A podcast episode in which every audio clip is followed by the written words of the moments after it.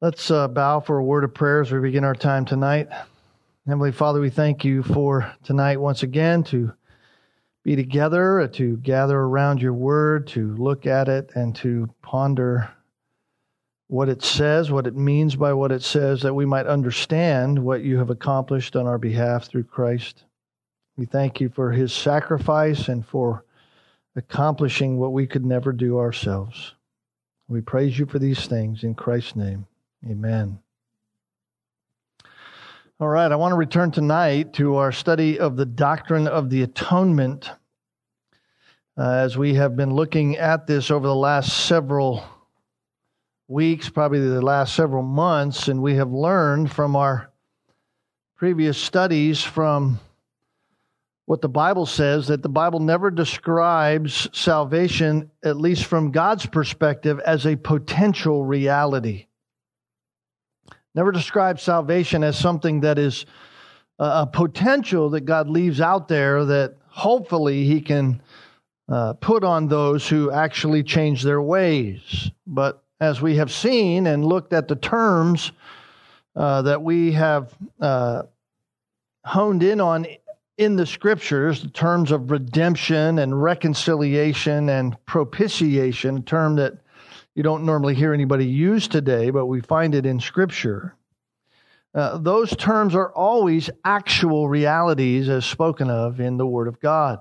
They're never potentials. They're never something that is as if it's a bucket filled up, and if I can take a scoop of it and pour it on some, then that's fine, but it's available to everybody. And so if Christ died only for those whom he saves, as we have seen, the Bible teaches through the terminology that it uses attached with the idea of atonement, then we asked this question last time where did the evangelical church at large get the idea that Jesus died for the sins of every person who has ever existed?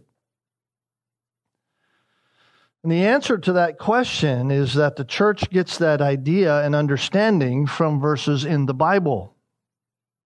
And you say, well, that kind of seals your fate tonight, Pastor. If that's your argument, then how are you going to get yourself out of the hole? Well, we're going to get ourselves out of the hole because people understand them that way because in reading those verses, they come away with a faulty understanding. And I want us to look at a few of these examples tonight as you have been anticipating over the last few months. Now, I want to say at the outset that most of us, when we were saved, surely when we began our Christian lives in time, obviously we cannot begin to walk by faith when we're not existing yet in time, and yet in time God saves us uh, so that we are carrying out exactly what He has determined in the past. But if we were asked when we began our Christian lives, for whom did Christ die? I would say that most of us, if not all of us, would answer that question by saying something similar to this Jesus died for every person who ever existed. Jesus died for every person who ever existed. And we would say that based upon our understanding at the time of how we read the scriptures. Because our understanding of certain passages in the Bible would have influenced how we answered. And those Bibles contain certain words that seem to indicate that Jesus died for every person. For example, we looked at this in the past, or we have mentioned this in the past, 1 John chapter 2. And we're going to jump around to a few places tonight, but 1 John chapter 2 and verse 2 says that he himself, that is speaking of Jesus Christ, right? We have an advocate with the Father, Jesus Christ the righteous, and he himself is the propitiation for our sins and not for ours only, but also for the whole world. So right here in John chapter 1 John chapter 2, we have a passage that at least seems to indicate that Jesus Christ made a universal sacrifice. That's what propitiation means, right? The appeasement of the wrath of God for sin. That Christ appeased the wrath of God for sinners by means of himself. He was the sacrifice. So it appears from the words used in 1 John 2 that Jesus made a sacrifice that was universal. In other words, it was for every person who has ever been created. That's what it appears to be saying. Let me give us another example that is very familiar to us. Go to the same author, but this time go to the Gospel of John. And go to John chapter 3.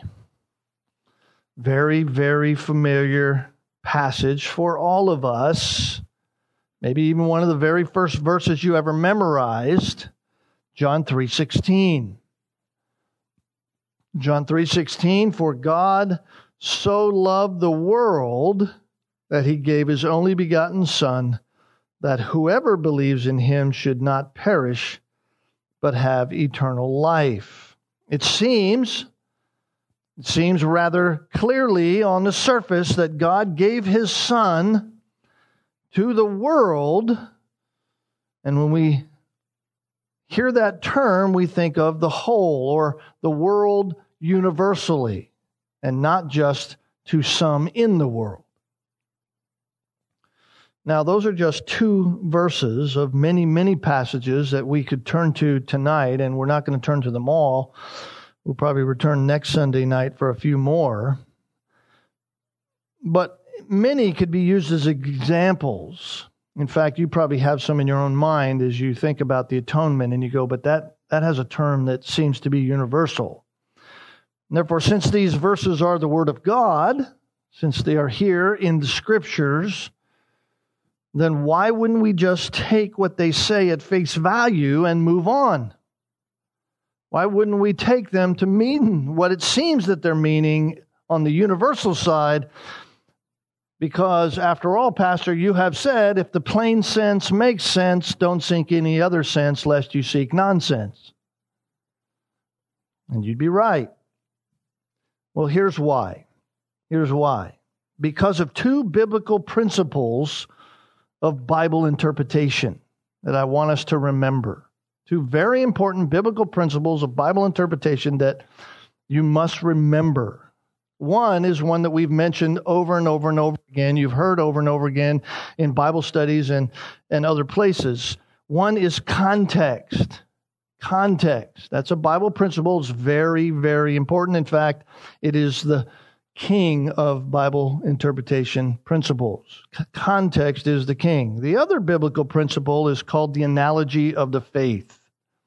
The analogy of the faith. We all understand what context is, but I want to I want to give us a, a Webster dictionary definition, if you will, because I think it's helpful. Here's what it says about context. Context is the parts of a written or spoken statement, the parts of a written or spoken statement that precede or follow a specific word or passage. The parts of a written or spoken statement that precede or follow a specific word or passage. And then it says, usually influencing its meaning or effect. So here's words, words written or spoken that influence the effect or meaning of another word by which these other words precede or follow. So, context is the set of circumstances or facts that surround a particular word or event or situation. When it comes to the Bible, context, as I said, is king. Context is king. You have to remember that when you study the scriptures. But what is analogy of the faith? What is analogy of the faith?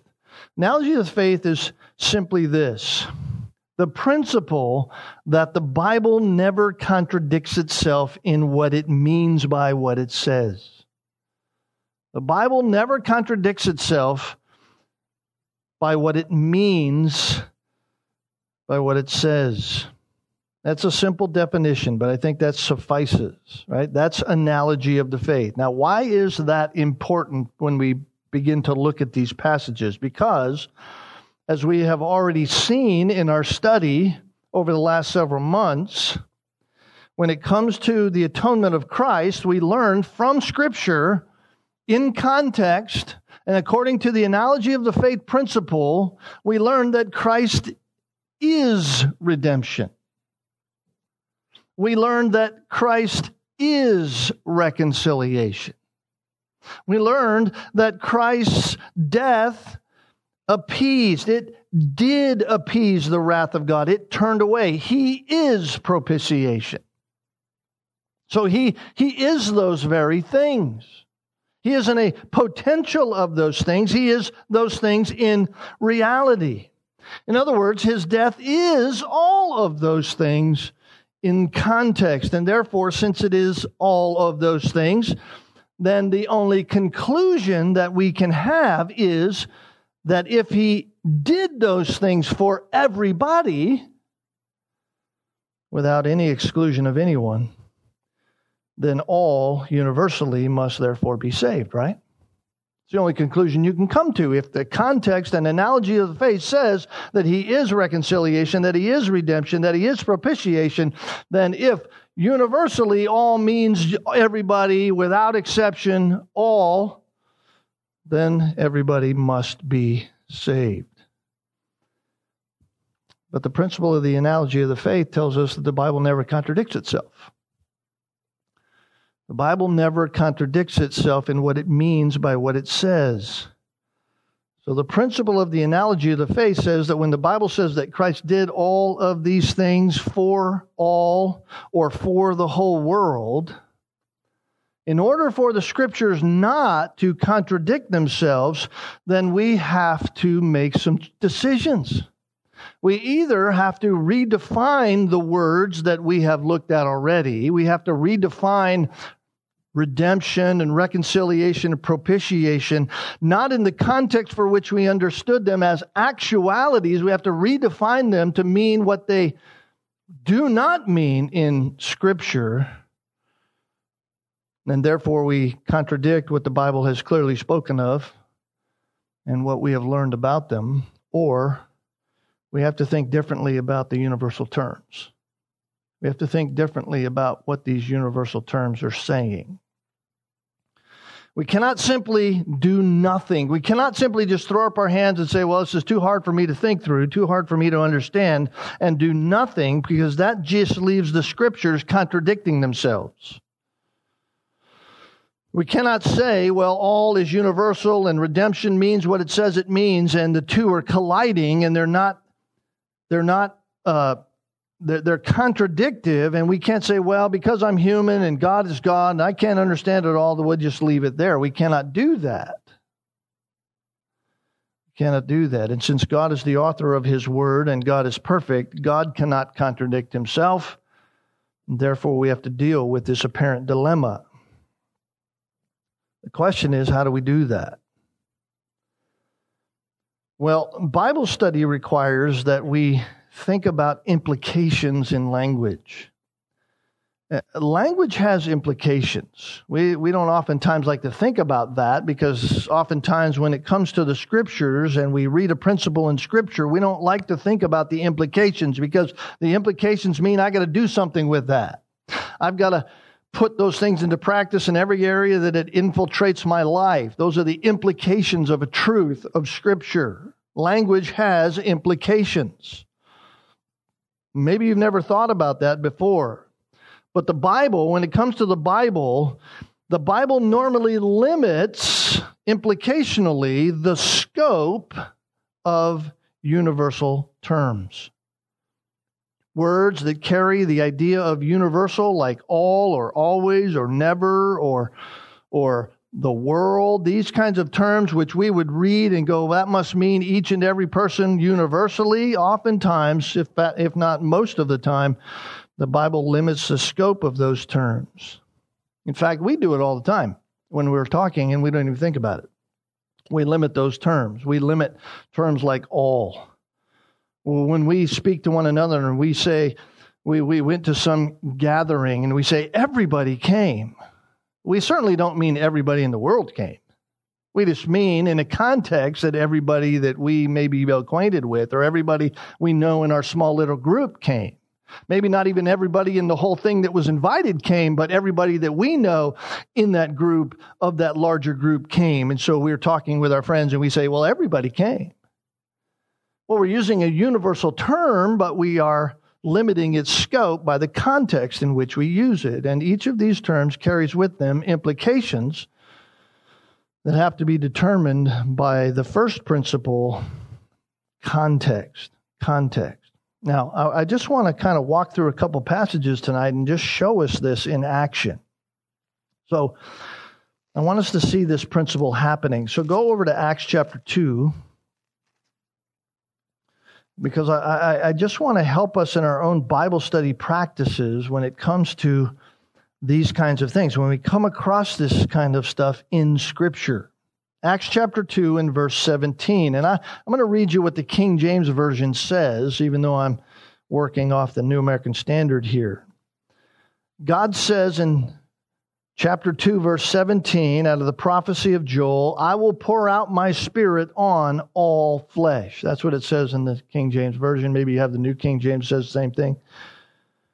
Pour out my spirit on all flesh. So, right here, we have a term that has inherent universal implications, right? All. The word all is used there.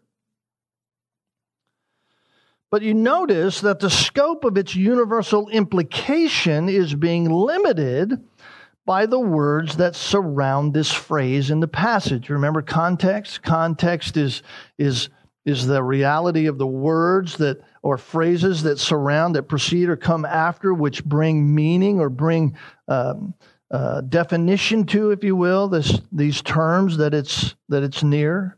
So the scope of this passage is being limited. You say, what do you mean? I mean that the term all flesh here in verse 17 seems in the King James Version to indicate, at least on the surface, if we just take the universal term at face value and what it means in a universal sense, that it seems to be saying that every part of God's creation that is living will get his spirit poured upon them. All flesh. We take that universally, then every part of God's created capacity, every part of what he has created that is flesh will have its spirit. But is that what the context is saying? Is that what it's saying in context? In other words, is one of the implications of this text we think about implications of that reality, if it's universal, is one of the implications that all of those living in the animal world will get the Spirit of God poured on them.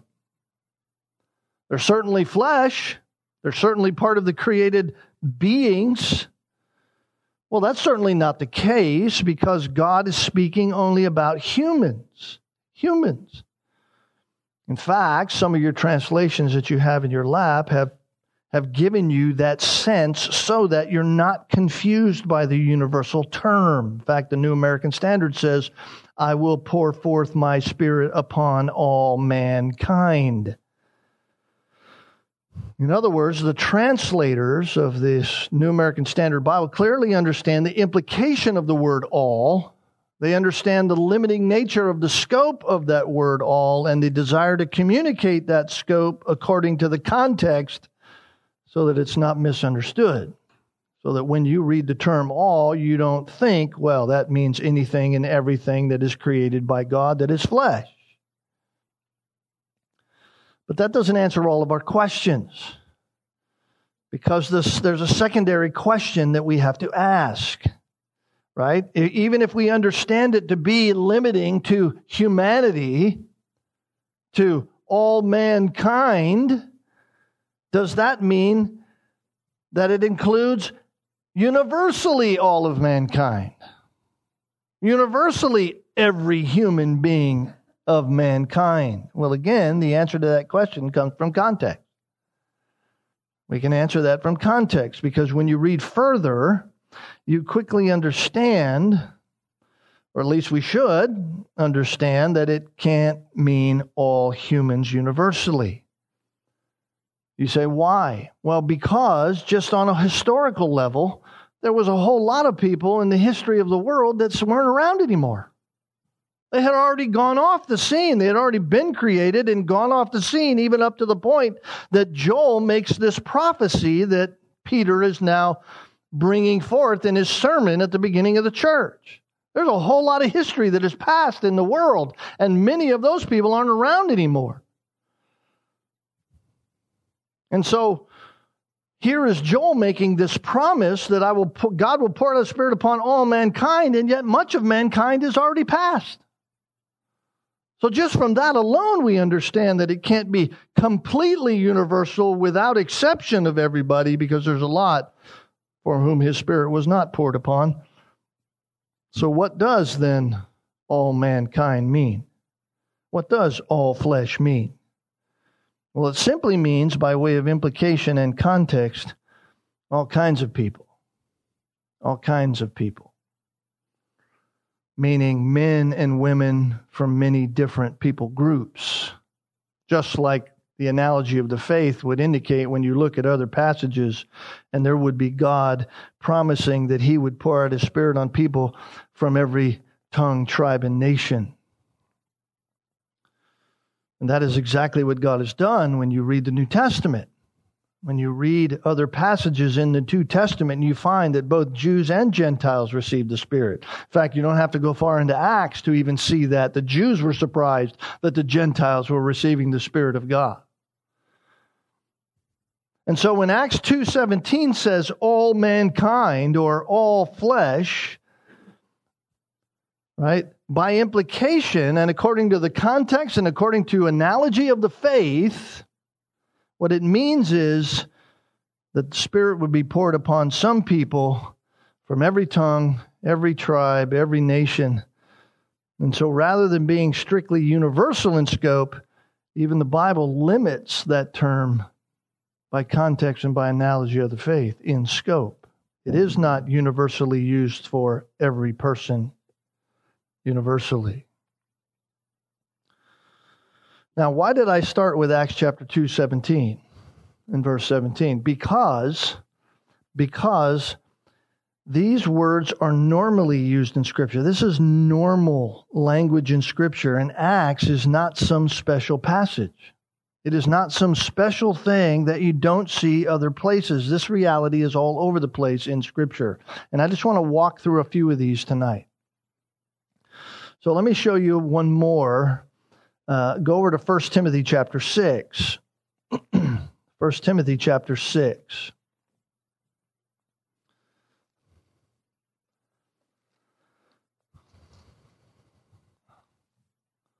If I can find it.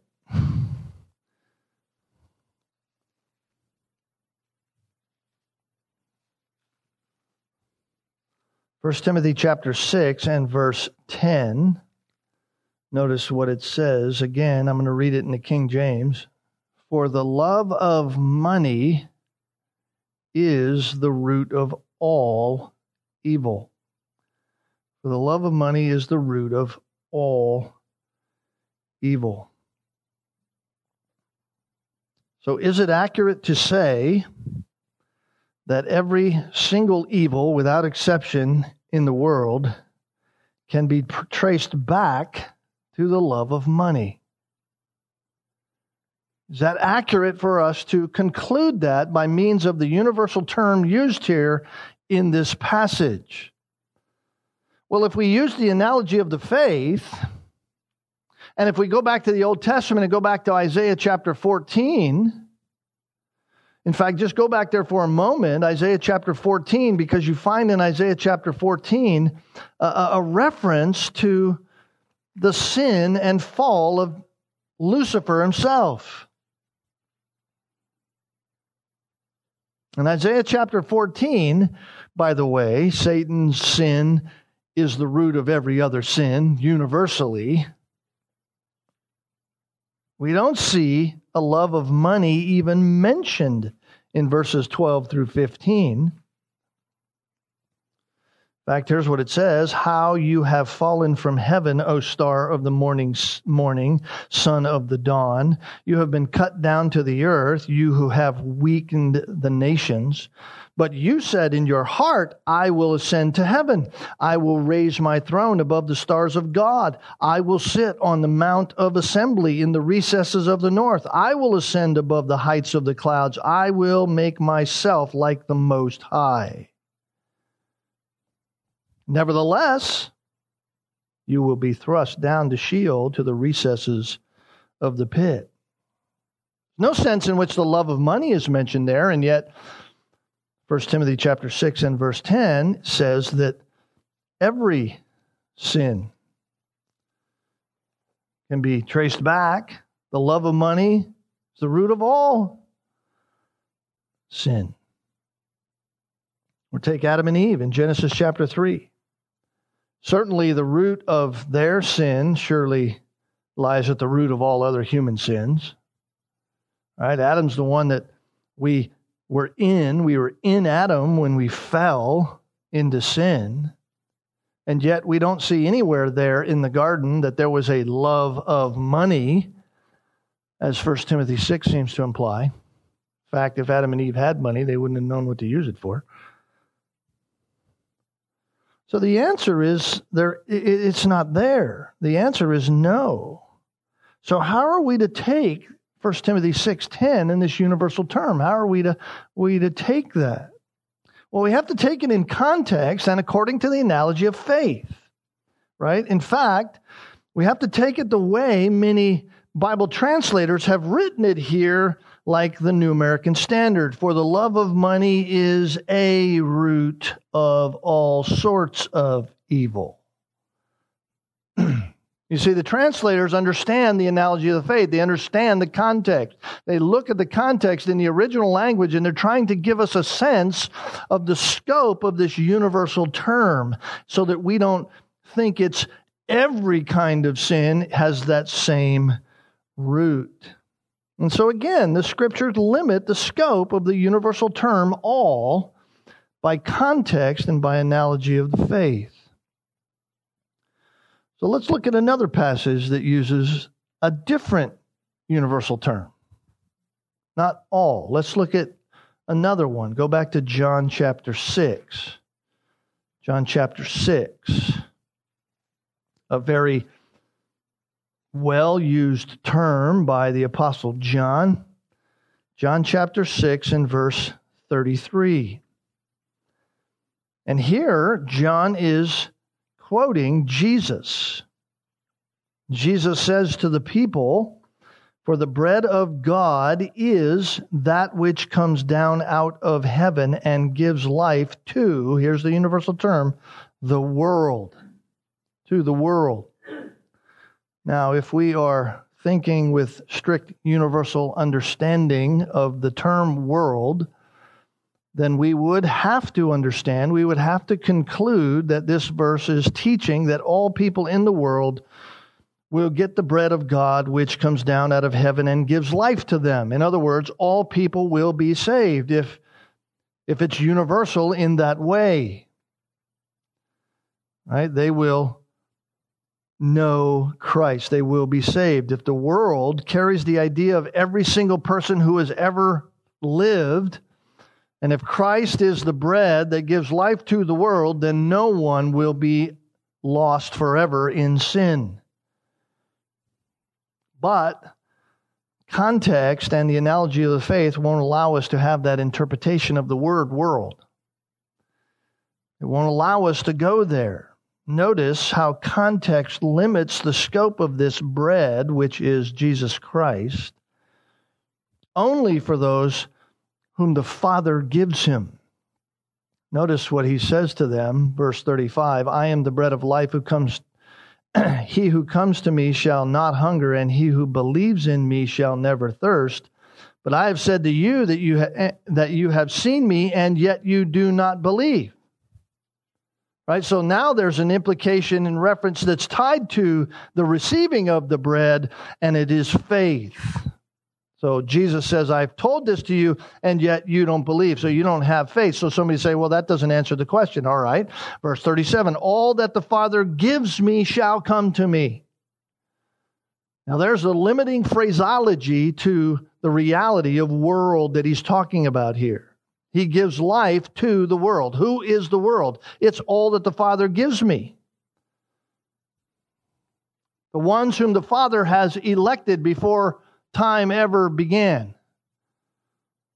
Those the Father gives me, and they will come to me, and I will certainly not cast them out.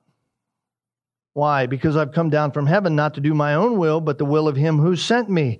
And this is the will of him who sent me, that all that he has given me I lose nothing, but raise it up on the last day. For this is the will of my Father, that everyone who beholds the Son and believes in him may have eternal life, and I myself will raise him up on the last day. So even there in verse 40, you have everyone does not mean each and every person. It means only those whom the Father has given to the Son. And so the analogy of faith tells us, and context tells us, from other passages in the Bible that Jesus is not simply the Savior of some of those listening, even on that day, but rather he is the Savior of some from every tongue, tribe, and nation. Even all of those who were here at this day weren't universally saved. So, if it's universal, how does that work? When the analogy of the faith tells us that He is redemption, that He is reconciliation, that He is propitiation. Now, when we began, we began in 1 John 2. I want us to go back to that passage, 1 John chapter 2.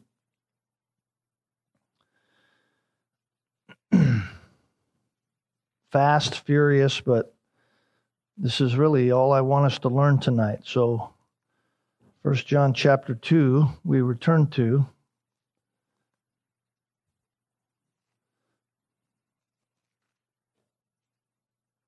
Because this is a very important passage, some that maybe even you've been thinking of in your own mind and heart as we have been going through the issues of atonement. Because it says that Jesus is the propitiation for our sins, and not ours only, but also for the sins of the whole world. The question comes that if Jesus is the satisfaction of my sin, and not mine only, but also the satisfaction for the sins of the whole world, then how is it that some are not saved? In other words, if this is to mean universal, without, ex- without exception, by the words and phraseology that John is using here in 1 John chapter 2, then how is it that some are not saved? And the answer that may come up, we that many come up with, I should say, is to move the sacrifice of Christ into the category of potentiality. In other words, that Christ is not an actual salvation through redemption, reconciliation, and propitiation, but that Christ is a potential salvation. In other words, to accommodate how they interpret the universal terms used here in 1 John 2, many go against the analogy of the faith principle and they contradict other clear passages that speak against the saving of all, like I just showed us. Just a few passages that I showed us. And the defining, they changed the definition of those terms that we looked at at the beginning redemption, reconciliation, and propitiation. And they speak of them as if they are potentials rather than actuals. Now, part of the context when you study the Bible, part of context is to understand just who the author is writing to. Who the author of a certain text in Scripture is writing to. And in First John, John is writing to Jews. He's writing to those who have an understanding of Judaism, who grew up in Judaism, who knew the Old Testament because it was taught in the synagogue. From the time they were born, they heard the, the rabbinic teachings from the Old Testament. And the first century Jew fully expected the Messiah and expected that he would be the provider and the provision for the sin of them. That he was their Messiah, that he was exclusively for the Jews. They believed that any person who wasn't Jewish didn't have a chance with God unless they themselves became a proselyte Jew unless they changed over to Judaism. John wrote in his gospel that God loved the world, not just the Jews. John 3:16. That God loves the world. Again, he's writing to Jewish people, people who understand and have a Jewish understanding of what it means to know the Messiah.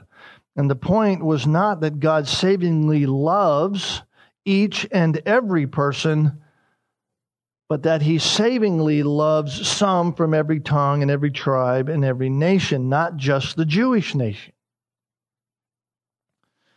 And so, what I believe allows for a proper context and a proper analogy of the faith to be accurate here in 1 John chapter 2 is that John is saying this that Christ is the propitiation for our sins, i.e., those of us of the Jewish nation, and not even that is universal.